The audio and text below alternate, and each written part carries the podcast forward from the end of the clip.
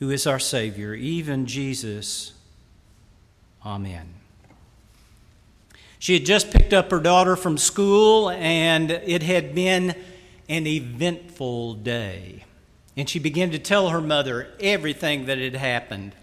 All the way home, out of the car, into the house, and his mom began to prepare the evening meal. She continued to share the events of her day. This had happened, that had happened, this had been said, that had been said. You could tell that it was important to her because she continued.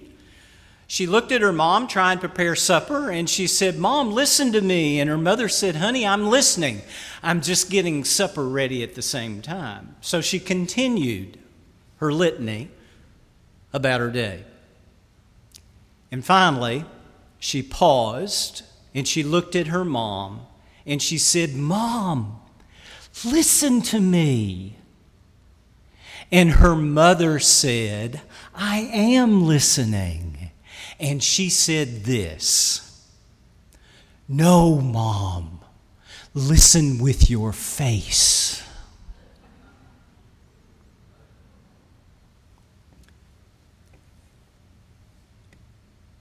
Ministry has taught me many things. But I believe the biggest lesson that I learned in my ministry of service was the importance of listening with your face. A couple of times a month, I'll go over to the food pantry and be there to help provide with that very important used ministry.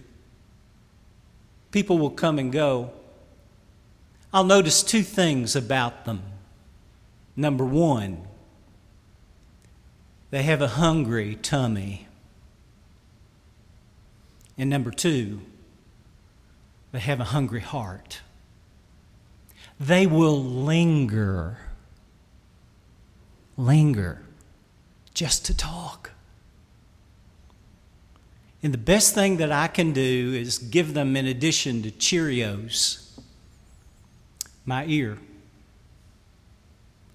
I believe that there is a deep hunger in our world, in our relationships, in our churches, in our country, for that listening with your face. I believe that there is a dance step that can take care of that. It's the quick, slow, slow dance. James gives us that quick, slow, slow dance in these verses. I'd like to share with you those three steps. The first is this be quick to hear. The word is akuo and in the tense that you might find it, it would simply mean to hear. But here it's in the accusative case. In being used there, it means not just hearing something, but being able to pick it up and share it back. It's like the wife who says to her husband, I think you need to have your hearing checked. I read about this guy, Lee. So he goes to the doctor and he has his hearing checked, and the doctor comes out and says, There's nothing wrong with your hearing, Mr. Fry. I mean, sir.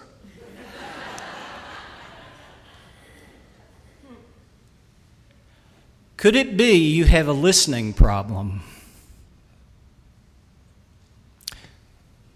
Before the days of computers, before the days of cell phones, before even the days of landlines, this country was run on Morse code dots and dashes.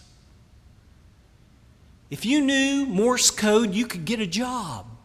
One gentleman walked into a room filled with other applicants and he sat down to try to get a job with Morse code. Across the speaker in the room, you could hear dots and dashes going, and he thought, oh, how nice, a little ambiance, you know. He heard it, but then he began to listen to it. And the dots and the dashes were making letters, and the letters were spelling words, and it said, If you hear this, walk through the front door. The job is yours. He got up, walked through the door to the amazement of everybody else sitting there.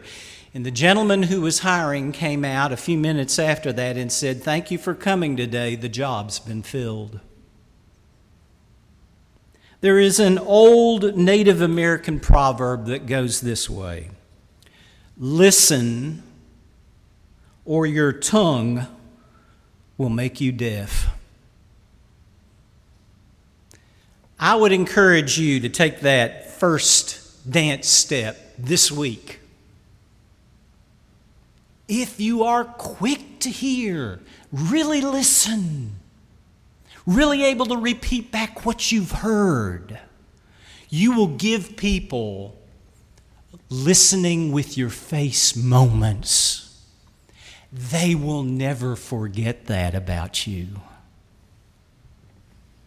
The second step of this dance routine is this slow to speak. There is an ancient Roman proverb that says, The wise person has long ears, big eyes, and a very short tongue.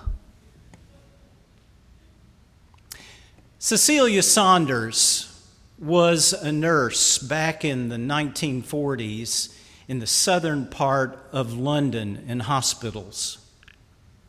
She took care of all kinds of patients, but the ones that she really gravitated toward were those that had terminal illnesses. She would slow her speech down, she writes. She would listen she would let them talk or not talk, maybe just cry. She'd put her hand on their hand to let somebody know they were there.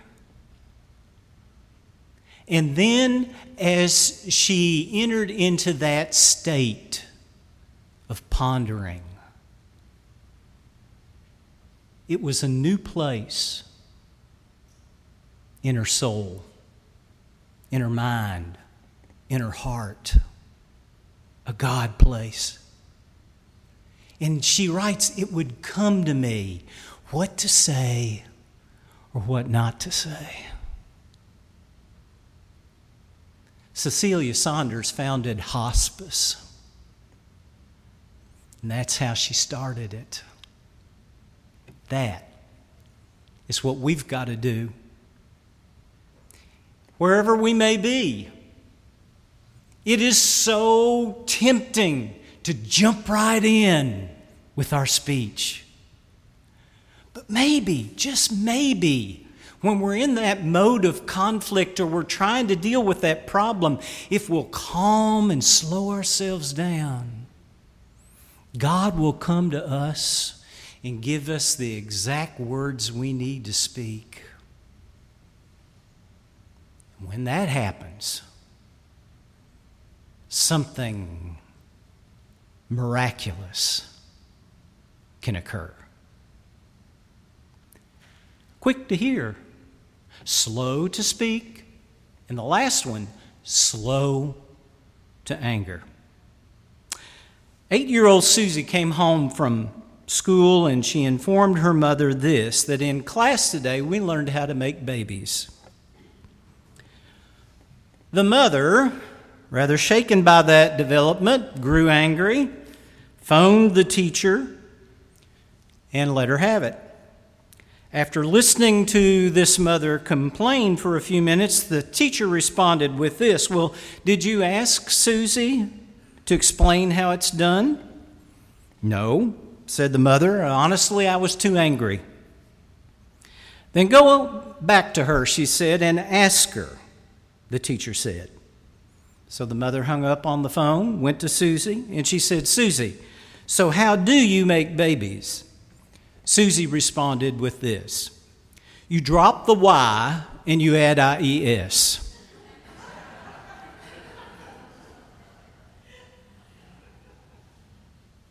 Speak when you are angry, and you'll probably make the best speech you'll ever regret.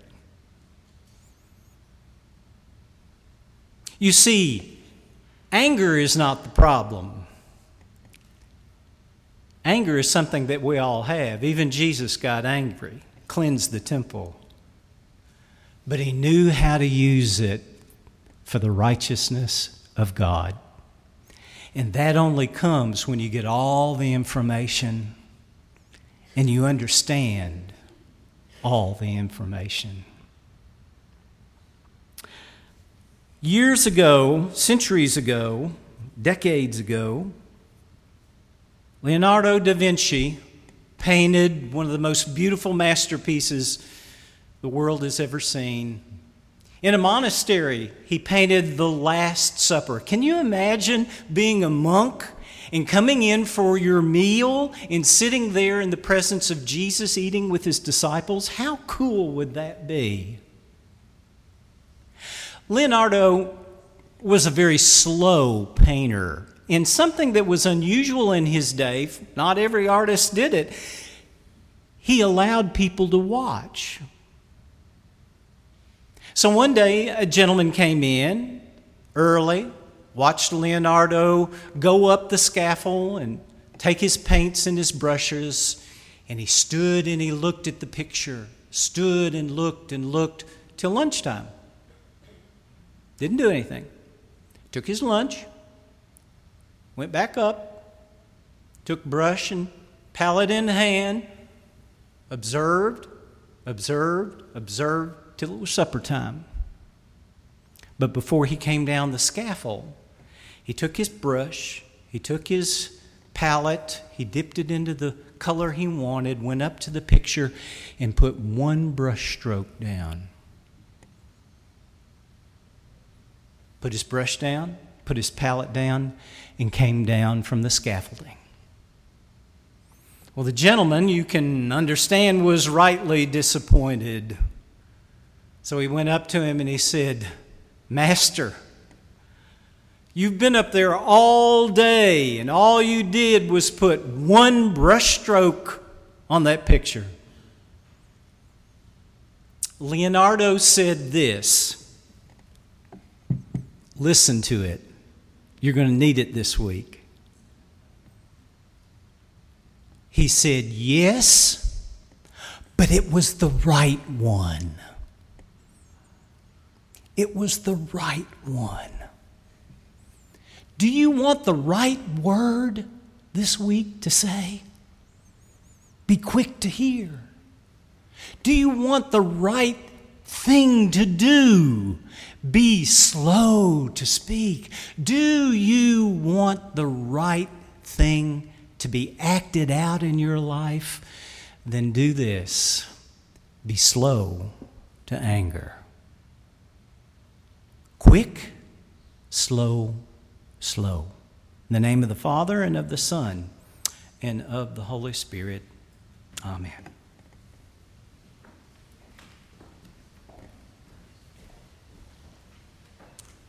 Before we sing our last hymn, I do want to thank